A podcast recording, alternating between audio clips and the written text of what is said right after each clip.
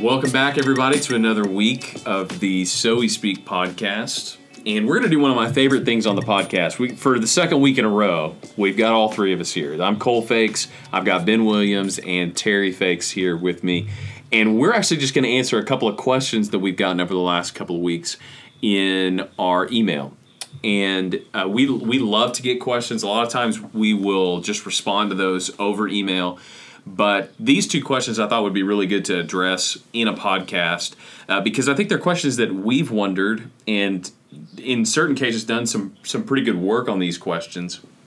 But then secondly, I feel like these are just questions that every Christian thinks about. And so mm-hmm. it would be good to deal with these and discuss. And uh, if you have feedback, obviously send it to us at info at sowespeak.com we'll answer any question or we'll tell you that we have no idea, which maybe you already know. So the first question we got from a listener named Dean is just a broad question, and that is can you guys talk about the doctrine of the Trinity? The Trinity is one of the more difficult, confusing doctrines in the Christian faith. What do Christians need to believe about it? What can we know? What can we not know?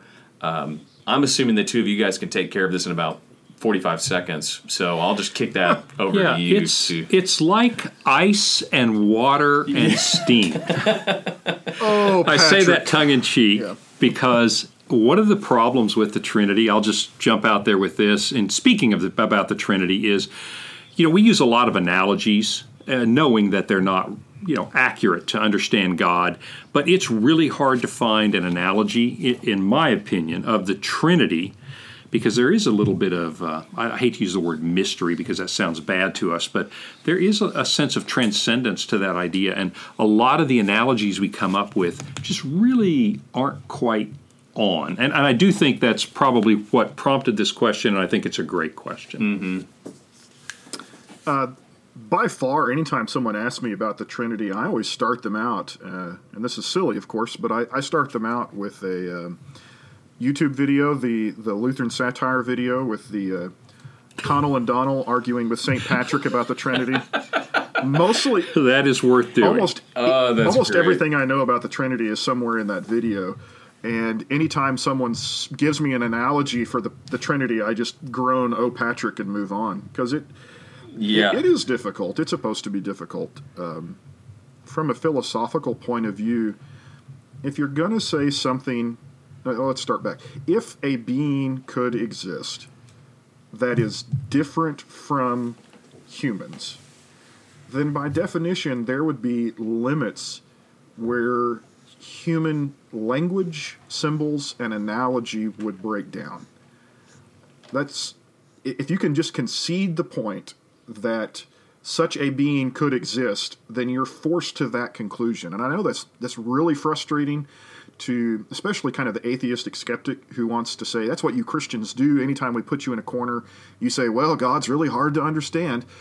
Well, God's really hard to understand. I mean, if He's God, if then that's at least a potential. There are going to be horizons to human knowledge of Him, and the closer you get to the divine character and being, the more obvious those horizons of knowledge come to the forefront. Um, things we argue about in Christian philosophy about omniscience and what does it mean to be omnipotent? Uh, how does God interact with time? And yeah, the Trinity would be questions pertaining to Him in exactly the areas He's different from us, and so require language we we may not have.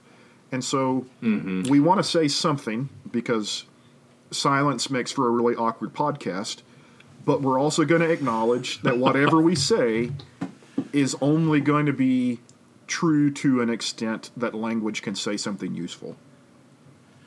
Ben, that's really uh, an astute uh, beginning, and, and I'll, I'll, take a stab at this, and I'll just tell you how I like to think about it. I'm not telling you this is the right way to think about it or sufficient. I am an analytical person, and I like to have a systematic understanding and there are many doctrines in the Bible, many teachings that, that lend themselves to that, that are very straightforward. I like the doctrine of the Trinity because it makes me uncomfortable, mm-hmm. and it makes me uncomfortable in the sense that I can't put it in a box. Mm-hmm. Here is what I know A lot of people struggle because they say, you know, there's not one spot where it just says, okay, guys, there is a Trinity. There's the Father, there's the Son, there's the Holy Spirit, and we're three and we're one. I mean, there's not this little explicit statement. But as I read, and let me just limit myself to the New Testament for the moment, but as I read the New Testament, it jumps off the pages to me that God is the Father, God is the Son, God is the Holy Spirit. And they are three and they are one. And I can't systematize that, but I know that that is what is vividly taught in the New Testament. And frankly, that's good for me. Yep. I believe it because it's taught. I cannot say to you that I completely grasp this in a systematic way. And actually, I, I think that's a good thing. Yep. So I'm taking this as evidence that you do not believe in the originality of the Johannine comma in First John. The, uh, so what I'm referring to here is one of the big debates in in Yeah. Trinity. Is yeah, there's no Bible verse that just says God is a Trinity. They're all God, but they're not the same. Three persons, one God. There's no verse that says that. Now, in 1 John 5, 6 through 9, you do get a little bit of a sense for that, but you don't get that exact statement. And Well, and to be fair, Cole, we are in complete agreement on that. And I don't mean that in a negative way. I simply mean don't expect everything to be written out blatantly. For example, Paul ends uh, letters like this May the love of God the Father, the fellowship of the Holy Spirit, and the grace of our Lord Jesus Christ be with you. I mean, how much more could you want about the Trinity? I'm simply saying the Trinity gets expressed to me in a non systematic, but absolutely truthful way. And I'm comfortable with that. I think that's a good way to put it because the Bible is clear about the reality of the Trinity. Yes, um, But that's a good point. statement of the doctrine of the Trinity Right. is not found explicitly in the Bible. You never have a portion in the Sermon on the Mount where Jesus says, actually, to be an Orthodox Christian, you have to get the Trinity thing right. But that doesn't mean that we don't see the Trinity all over Scripture uh, as the true nature of God. So we don't think that the Trinity is a manufactured doctrine that helps us understand the Bible. We believe that the Trinity is a doctrine taught in the Bible and it is codified. Even the word Trinity is created to express what is on the pages of Scripture. Agreed. And I, as a matter of fact, I'll go even a little further and I will say the New Testament does not give us the option of understanding God in any other way than three in one. Mm-hmm. And whatever you want to call it, however I want to systematize it, I don't believe you can read the New Testament and say I can then I can conceive of a God in these in these passages that is different than three in one. I, I don't think you get another option. Right. And to their credit, the church fathers who kind of arrived at the articulation of those doctrines um, did it for exactly those reasons. I think sometimes we think that they were just trying to make things complicated, and maybe some days they were, but I'm I'm looking at the Athanasian Creed for a second. We worship one God in Trinity and Trinity in unity, neither blending their persons nor dividing their essence. When they wrote that, hmm. they knew what a mouthful that was. I mean, they they knew if there was any way not to say that, it would be preferable for the simplicity of the doctrine of the church. But that Scripture demanded a statement such as that uh, was why they s ended up saying it, and why they end up saying, if you don't believe that, you aren't part of the Church Catholic. I mean, they, they made that determination because they were pressed to it by Scripture. Um, there's nothing in Greek philosophy or pagan philosophy that makes you want to be a Trinitarian. It's something that Right. comes to you from the Scripture. Right. Yeah, and I'm glad you brought up the creeds because uh, for I would guess the vast majority of the people listening to this podcast are broadly evangelical Protestants. And in most denominations or especially if you're non-denominational outside of the Hillsong song, you probably have very little interaction with the creeds you know, creeds are wooden, they're a little bit mysterious. Ben, as you said, they're often viewed as making things more complicated rather than less. But I, I, would encourage everybody listening go read the any of the creeds, but the ones that we're specifically focusing on in this podcast would be the Nicene Creed, the Athanasian Creed, and to an extent the Chalcedonian Creed. Uh, would be helpful for defining the nature of Christ in the context of the Trinity. But these creeds were originally created to make things easier not harder. Right. That they were a distillation, a faithful summary of what Christians needed to believe, primarily to a to an illiterate society. Right. If you knew the Apostles' Creed, if you knew the Nicene Creed, you had the basics down.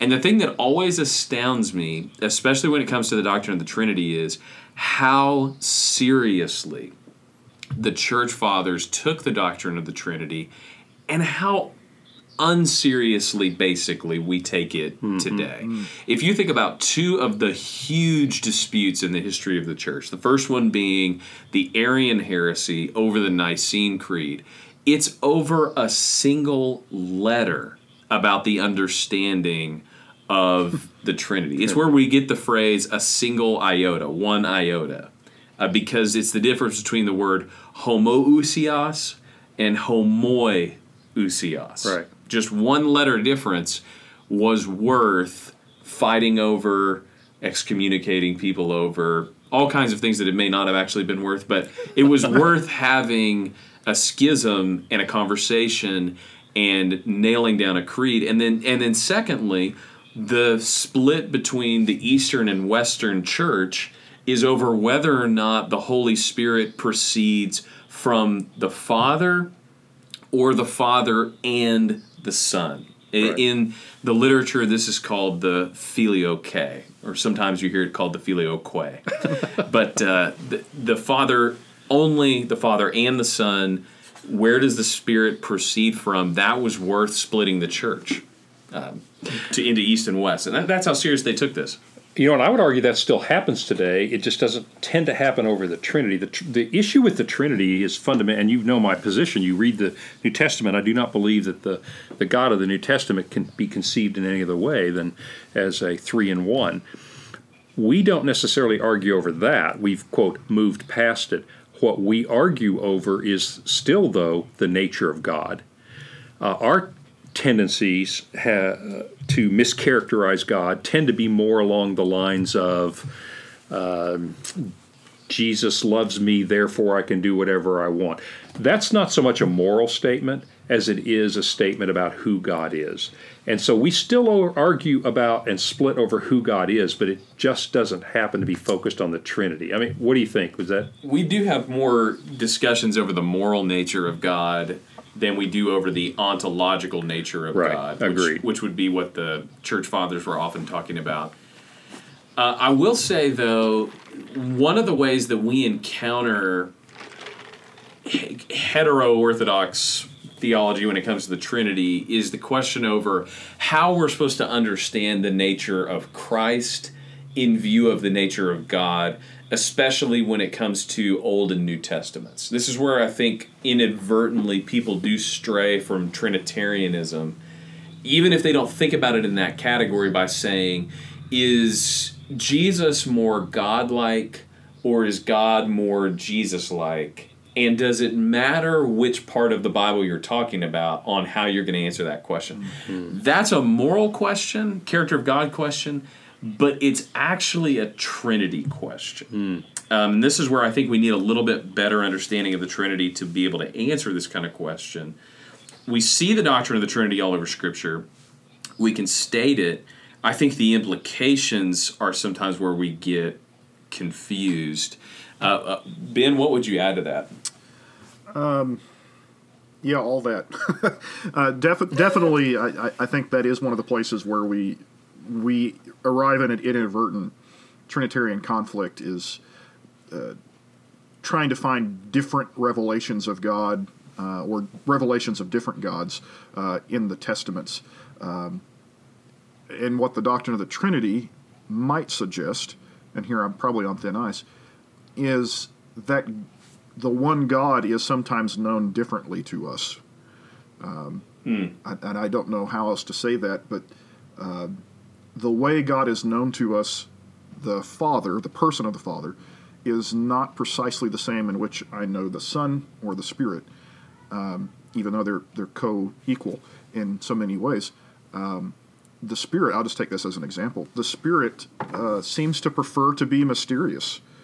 Um, Jesus himself comments, "He'll he'll not speak of himself. He'll he'll speak of me." Right? You don't you don't get out of the Gospels and suddenly get the gospel of the Spirit. The rest of the New Testament, as the church is moved and motivated and filled with the Spirit, is still about Jesus. Uh, and and so his movings, even the language of, uh, as you know, the language of the word spirit is connected to this idea of wind uh, that's just a little bit mysterious, and he seems to prefer that. And so, knowing that there is a person of the one God who is known to me in that way uh, helps me to put together the fact that, oh, it, it does seem like sometimes the way that I know God is different from other times, even in the same Bible. Uh, because there are these three persons is, is part of that. It, it could be helpful to recognize that rather than hurtful, but sometimes we we just turn them into three distinct beings, and then I pick one. Uh, there's a great little book called Spiritual Theology by uh, Simon Chan, the lesser known Chan of theology fame, and um, he, he makes the observation in that book that you can actually see in Christian heritage which member of the Trinity that particular faith tradition resonates with. So he'll say if you see a, a very authoritarian type church, they're going to talk about the Father a lot and his law and his justice. Uh, in evangelical churches, we have a tendency to talk a lot about our buddy Jesus, who is, you know, just it's just me and my buddy Jesus, and he's, you know, right there with me, and and not at all the way we know the Father. Uh, he becomes so personal and familiar, he almost stops being divine in, in some mm-hmm. evangelical thought. And then maybe in the charismatic movement, you kind of live on these highs and lows of the motion of the Spirit, like a constant roller coaster ride without the stability of the Father or the Son. And so his observation is that a lot of Christian spirituality, sadly, is shaped by kind of picking a person of the Trinity rather than saying we believe in one God in three persons, and I have to know Him in these three relationships. Well, that's a that's a great way to put it. That's a really mm-hmm. good point. Uh, the common slip ups I think that people make fall into one of two easy departures uh, that we've we've hinted at, but I just want to make sure that we get to this uh, to answer this question. I think, you know, if God is is one God, three persons. Uh, they are distinct, they are not mixed, but they are the same substance. That's very hard to do anything with other than just state. Yep. But when we do try to do things with it, we, we usually fall into one of two errors. The first one would, would be called tritheism, mm-hmm. which is where we we err on the side of them being distinct persons. They are three entities that are not sep- that are not connected to each other. Um, so we have God, the Son, the Spirit. They're all kind of autonomous beings, but they just agree on a lot of stuff. That's mm-hmm. that's not really Trinitarian theology. The way that we get tripped up on this inadvertently is when we talk about the will of each of the pe- persons of the Trinity being different. So it's pretty common in the history of the church to see the assertion that the will of every person of the Trinity is the same. It is the same. Now you can bring up obviously Jesus praying in the garden. If we had a longer time to handle this, one of the things I'd really want us to talk about is how we understand the Trinity when Jesus is in the flesh on earth. He's mm-hmm. perfectly submitted to the Father at that point, uh, but his divine will, their wills are the same. Uh, the other way that we do this, though, is is called modalism, which is we have one God, kind of favor that, and he just appears in three different ways. So this would be the ice metaphor. Mm-hmm. And I would say almost every metaphor falls into one of these categories. I've right. never heard a metaphor that I thought was orthodox, no matter how many Lance Ward they has just tried to put forward. They just fall short a little bit. They do. Right. They do. uh, the the modalism would be God is Father sometimes, He is Son sometimes, He is Spirit sometimes. The obvious biblical rebuttal to this are the times in Scripture where you see God interacting among the persons. Jesus' baptism is is a great example. Um, the day of Pentecost obviously is a good example. Um, crucifixion, resurrection are, are good examples of that. Uh, but those are areas I feel like people slip up when it comes to strict Trinitarian theology. Uh, if you guys were going to caution against something or, or recommend a resource for people that want to learn more about the Trinity, where would you direct them? Good question. I, I don't read a lot about the Trinity. You know, my approach is I like the idea of being comfortable with a truth that I can't entirely articulate, that I cannot put in, in a box. And it's my little piece of mysticism, if you will, in the sense that I can't yeah. put words around it and so fully explain it. I just have to show it to you. You have to read the Bible. So mm-hmm. I, I have to say I'm a little bankrupt. I don't do a lot of reading in the Trinity. I just simply see the Trinity as it is. Yeah. Um, but I suspect Ben probably has a little more helpful uh, reference here than I. Oh, absolutely. There's this video by Lutheran Satire. Um, yeah, I'm going to link to that. link to that in the bio. You got to watch it's that. That's, that would be my starting almost place. everything I know is in that somewhere. Uh, if you want more serious reading, um, you, you almost have to go to some of the church fathers. I mean, it's it's not fun reading in that they but you get a glimpse of how difficult it was and how seriously they were taking the questions.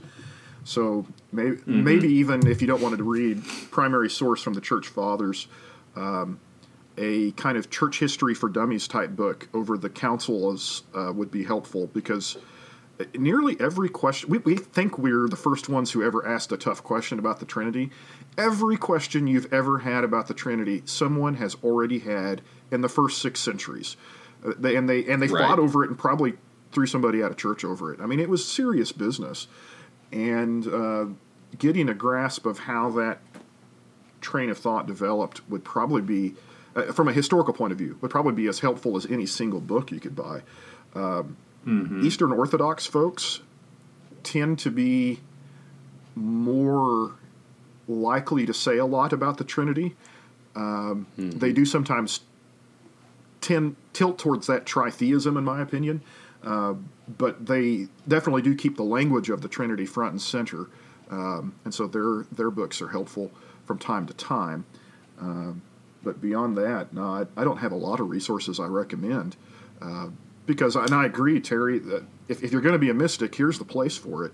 Uh, that you're right. back to the beginning of our conversation. You're acknowledging the existence of a being who is as much not us as possible, and then trying to say something about him.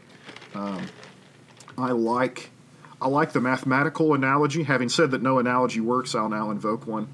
Uh, the the analogy, if you were some kind of two dimensional being who perfectly understood what a square was, and then I had to explain to you what a cube was, I, st- I would start out by saying, well, it's you know it's a square with six sides and you'd say, well, that's logically impossible. And I'd say, well, yeah, kind of.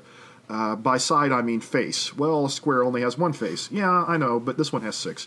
I mean, it's so you're talking about mm-hmm. six squares. Well, no, no, actually, I mean it's it's one square, but it's a cube. It's you're admitting right up front that I don't have appropriate language, and that's kind of where we're at, yeah. and that's okay. That's a great that's a great way to put it. The only thing I'd add is uh, Michael Reeves' book, Delighting in the Trinity, hmm. is a great book. It's about 130 pages, easy read. It's it's good. And then I would just go read the creeds. Yep. You mm-hmm. can get them for mm-hmm. free on the internet. Just look up Nicene Creed, uh, look up the Athanasian Creed, read through, see what you think. Um, those are time tested. Creeds are not our enemies. Creeds are our friends um, if they're from the first six centuries. After that, uh, kind of on your own on that. But for those those creeds are helpful to us, and uh, that'd be a great place to start. Yeah, the uh, I've often said I take my doctrine of the Spirit from the Nicene Creed because after having worked through the doctrine of Christology and exhausted themselves, the creed just ends with, and the Holy Spirit. Um, they were just tired, and they're like, "Yeah, we're gonna have to come back to that one. We know." But they they worked really hard on the first part, and that's as far as they got. well, I want to bring a second question up. And this one, I'm not 100% sure if this one's going to be easier or harder. Now that we've now that we've talked about the fundamental nature of God in His Trinitarian being, uh, we've gotten several questions, especially since we did our Genesis podcast over the age of the Earth. So this could be either really short or really long, depending on where you fall on this issue. Uh, but if if we could go ahead and decide how old the Earth is on this podcast, uh, the listeners would really appreciate it. So, I have a major complaint. I have a major complaint. I listened to your podcast on Genesis, and I I disagreed strongly where you guys made the statement. We'll have to ask Ben, our expert on the age of the universe. uh, that was as near to heresy as you guys are likely to get. Uh, that's why we have you on here now. Yeah. We want you to tell us uh, how old the Earth is, the universe. Yeah, well, that'll be great. The more I learn about it, the less comfortable I feel giving any kind of certitude of, of an answer. I'll say that.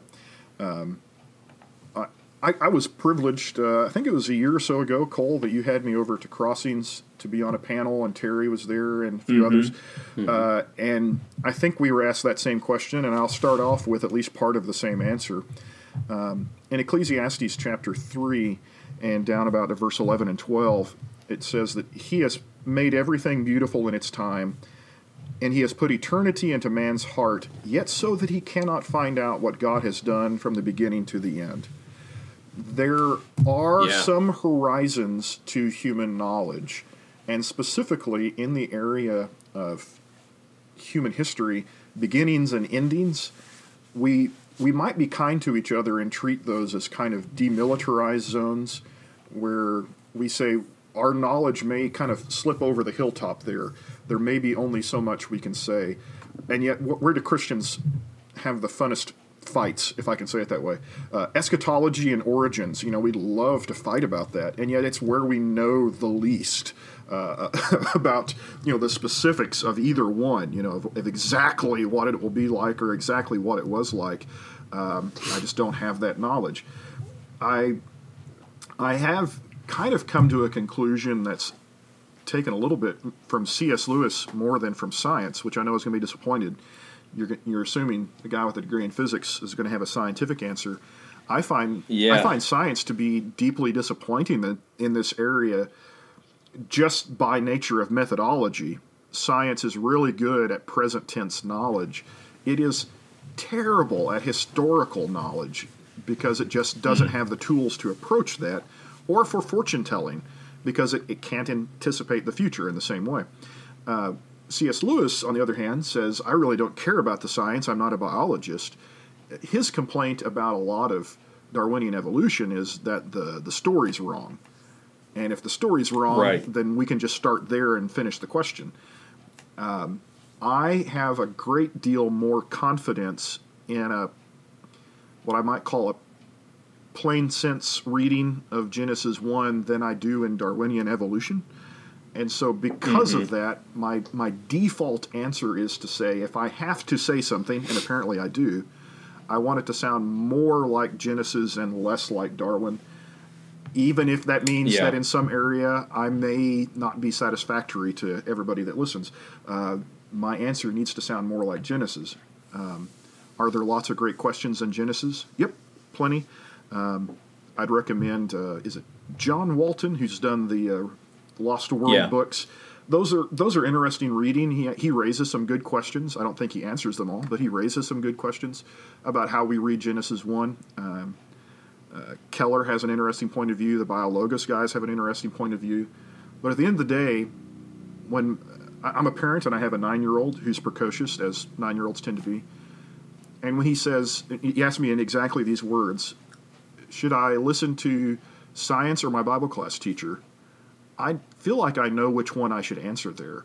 Um, I don't want him to disagree with science, and I want him to learn science, but I want him to know, in the simplicity of that maybe bad question, that if you're forced to pick a decision on that um, Scripture's going to be more reliable than science when understood better. Um, hmm.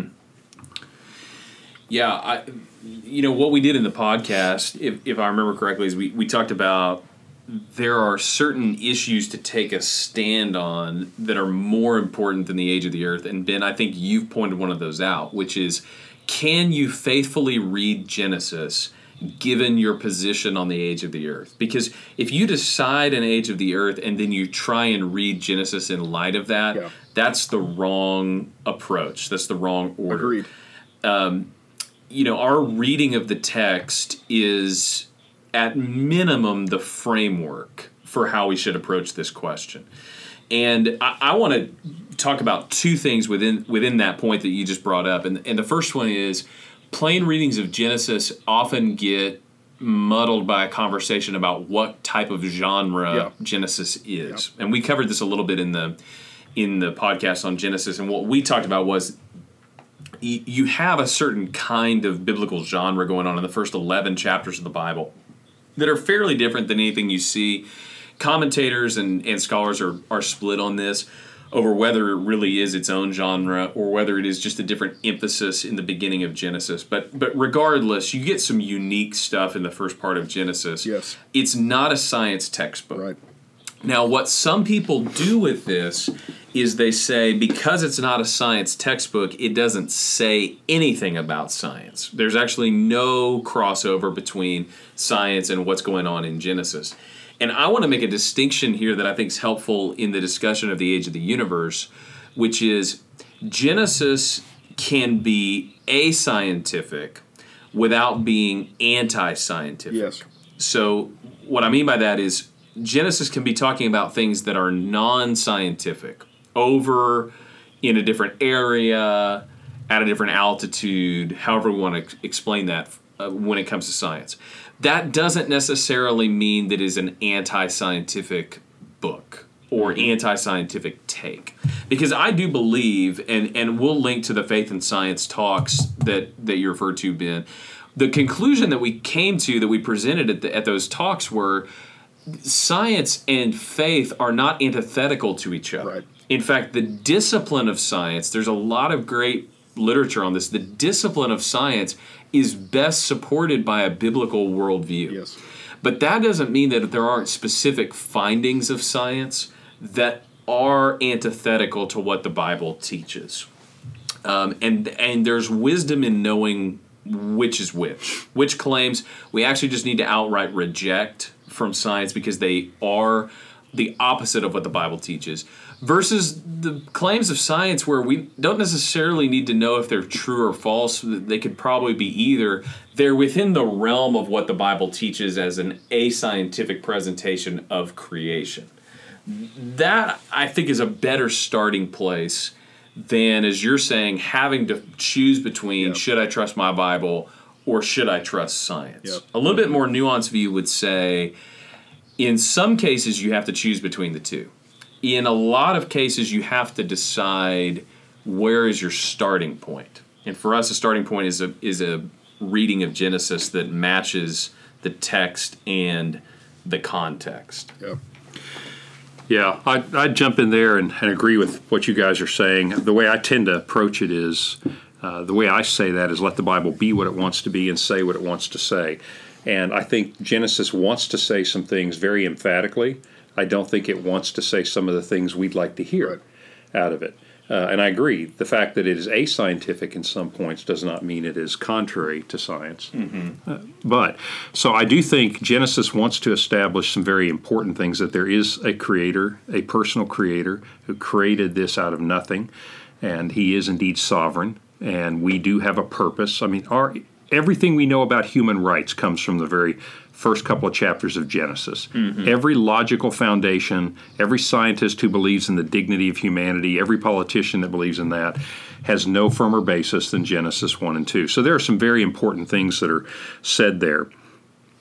As far as the areas where we, we want to dispute, like did God create the earth in six literal 24 hour days? That question itself is a little problematic, but you, you know what I mean by that. Or is the Earth 14.7 billion years old?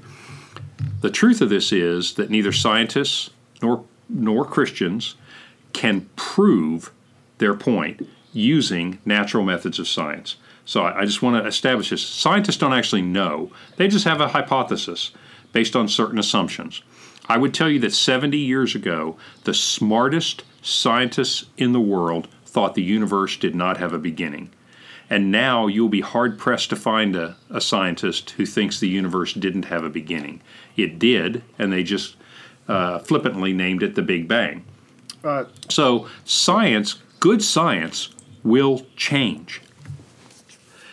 I I think that's a wonderful observation, Terry, because imagine trying to interpret Genesis a hundred years ago when the scientific culture was certain the universe had always been here. You would be pressured to feel like you need to interpret the language of Genesis 1 as metaphorical in a way that said there was no beginning, like no ex nihilo creation. Mm-hmm. And, Right. and now you would look back and say, oh, that was dumb and unnecessary. And that's kind of, I think, the point we're making. If you wait around a little bit, there could be another consensus. I mean, it, we haven't been at this one very long in the grand scheme of things. Um, the the Big Bang model is relatively new, uh, in the last hundred years less. Um, when it when it was proposed by Lemaitre, who was a Belgian uh, Jesuit priest, um, Fred Hoyle and company opposed it on the surface because it's, they said it smacks of Genesis. Like they thought it was like some kind of Christian imposter trying to sneak into science. Uh, and now it's the atheistic consensus. Give it a while. You know, we, we could change our mind again. It happens every so often. So I, I think that's definitely worth mentioning. Yeah, and, and again, I'd say that good science, science done properly, will change. That's not a criticism No. of science.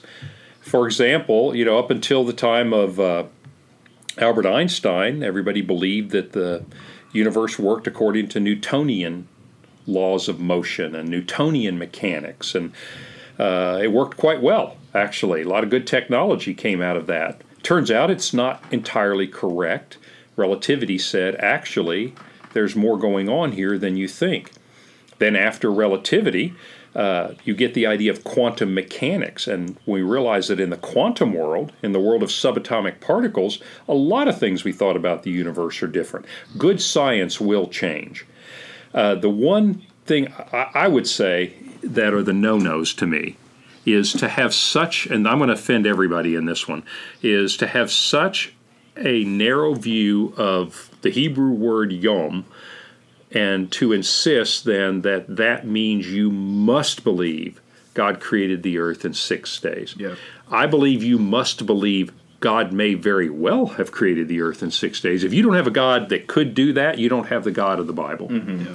On the flip side, if you believe you need to have a 14 billion year old earth because you feel some kind of pressure to harmonize the Bible with science, that's a big problem for me because now you're pegging the ultimate authority as science, which is you know obviously going to change.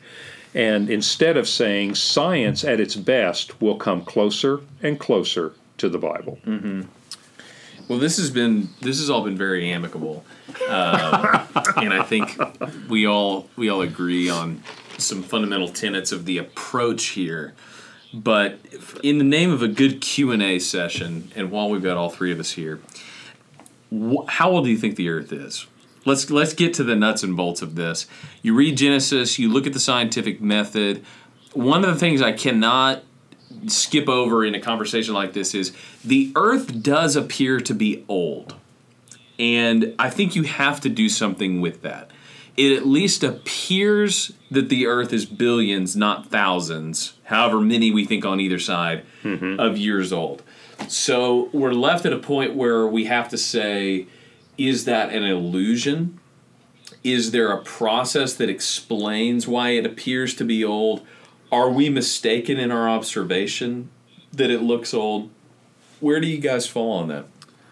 I, I like that you said appearance because that does give us the problem that uh, science is capable of looking at kind of snapshots of history. all, all the let's let's suppose for a moment the universe is 14 billion years old. All of the data we have is less than about you know 100 years. It's a very small mm-hmm. amount of data. So you're imagining um, you're watching a candle in a room and it's burning down. How accurate is your knowledge of how long that candle has been burning? Let's say you you determine it must have been burning for 14 hours. And I say, oh, great. So how much data do you have? Um, one one thousandth of a second is when I collected uh-huh. data, and then I extrapolated back. That's that's a very small amount of data um, to do that much information on. The math, I'm sure your math is great, but how confident can you be in the data relative to what you're projecting? Um, if three seconds earlier a guy walked into the room and lit the candle, uh, then then you're wrong, and that's the problem. Right. That if you suppose um, there is a being, a non-scientific, non-material being in the universe, well, then of course nothing he would do would be apparent. Um, I can I can give you pretty good evidence that the dead do not raise uh, based on you know every person who has ever died, and yet I'm also very clear that one person did, because there is a person in the universe whose movements don't look like the rest, and because of that potential, all of our extrapolations of data backwards, whether it's in geology and biology, which I'll admit is not my area, or it's in physics and astronomy, which more is my area. Um, all of it is is dependent on the present being the key to the past. That was uh, Lyell and Darwin and all those guys. The present is the key to the past. If we can see what's happening mm-hmm. now, we can know the past, and we also know that's almost always false. I mean, it's mm-hmm. it's it might be the best we can do, but it's almost always wrong because you don't know, especially with people. I mean, let's use an analogy for a moment. With that candle, if you're trying to determine the age at which this candle has been burning down, what is the most likely factor to make you wrong about your guess? It is personal interference. If there is a being in the room monkeying with the candle, that's the most likely thing to make you completely wrong on everything else you thought. Um, right. Well, that's actually Sir Fred Hoyle's phrase uh, when he was describing the universe. He says it seems like someone has monkeyed with physics. It's like someone is tinkering mm-hmm. with things and it doesn't add up the way I'd like it to. Um, and the fact that there is a personal being is simply not something that science is equipped to discuss. So um, I, I tend to be less persuaded by scientific extrapolations uh, than I am present tense scientific data. Hmm.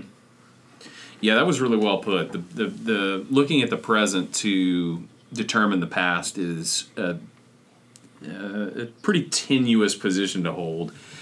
You know, I think of to jump into your areas of expertise, Ben. I think of arguments though like you know the way that light travels. Yeah. Obviously, one of the fundamental premises of, of astrophysics is nothing can travel faster than the speed of light, and of course we get into the wave uh, quality of light when we talk about that. But we have things that we see in the night sky that, at least given the way that we think science works on a big scale, uh, takes longer to get to the Earth than young Earth creationists think that the Earth is old. Yeah. So we have things far enough away that for the light to reflect, to go from there to come here, uh, is going to take longer than the 6,500 years you know for for a young earth creationist. You have things like that where we are going to be forced to choose. Another one would be genetics. So some of the modern genetics research says there was never less than maybe 10 to 15,000 hominids of a certain kind yeah. on the planet. Mm-hmm. so how are we supposed to have a unique pair adam and eve? I mean we get to those situations where you are going to have to just decide what you think on that question. Yep. And I, I think all of us probably would be similar in the sense that we think there are certain places where you have to take a stand and certain places where it doesn't really matter. What are those lines for you guys? You know, for me, uh, the line is not whether you think the Earth is uh, 6,000 years old or 14 billion years old. The line is how do you think it got that way? If you think it got that way through natural processes and natural processes alone, frankly, that's a that's an insane point of view. But if you think that, I have a problem with it. If you think it happened through randomness, I have a major problem with that. That's barely believable. Uh, so if what's behind it is is the where I have the problem. But to get to your point, not dodge the issue. In my view, the idea of a uh, 14 billion year old Earth and the idea of a 6,000 year old Earth, both those ideas are within the Christian tent. Mm-hmm. Uh, as long as those ideas acknowledge the fundamental truths that Genesis is trying to say is there is a God and God chose to create the universe and he may have used different mechanisms for that but they no mechanism can take away God's sovereignty in doing so so I believe both of those are within the tent uh, I am comfortable personally that the universe gives every appearance of, ha- of being very old, of being older than 6,000 years. But I want to approach that with a great deal of humility for two reasons, and Ben mentioned them both. One is that uh, science will change. Uh, right now, it seems certain, but all science ever has are conjectures. Mm-hmm. They're good, and they're useful conjectures, but to say that they're true for all time would be very foolish. So, uh, but I'm comfortable that it appears that way. I also believe in a God who could make the earth 6,000 years ago and it would appear this way. Mm-hmm. So I'm not trying to dodge the issue. I'm simply saying I approach it with a little humility. Yeah. And this is not something that I'd want to stake my faith on because it doesn't appear to be something the Bible wants to build my faith on. Mm-hmm. Yep.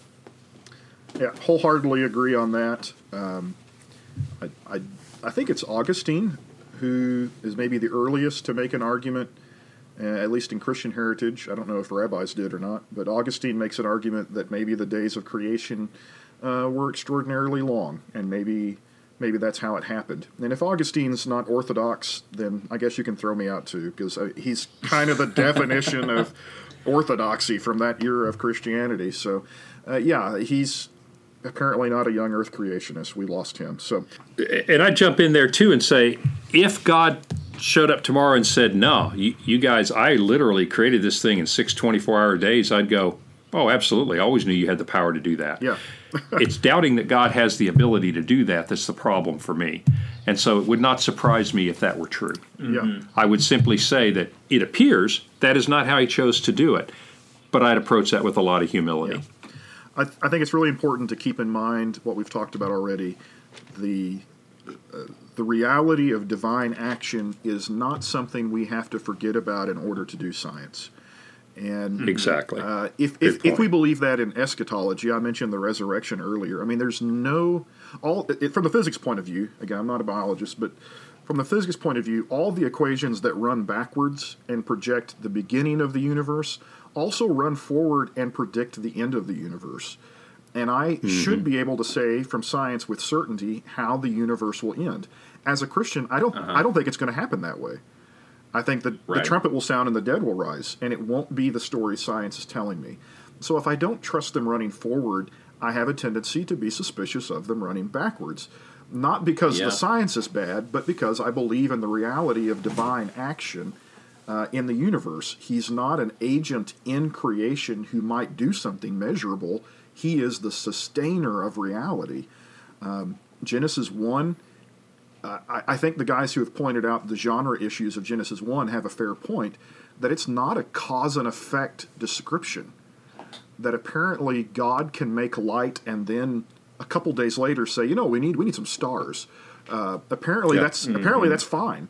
And so, if such a being exists, and I believe he does, then all options are on the table, including a 14 billion year old Earth or one that came into existence 6,000 or whatever Bishop Ussher says we're supposed to believe. Uh, that's all on the table.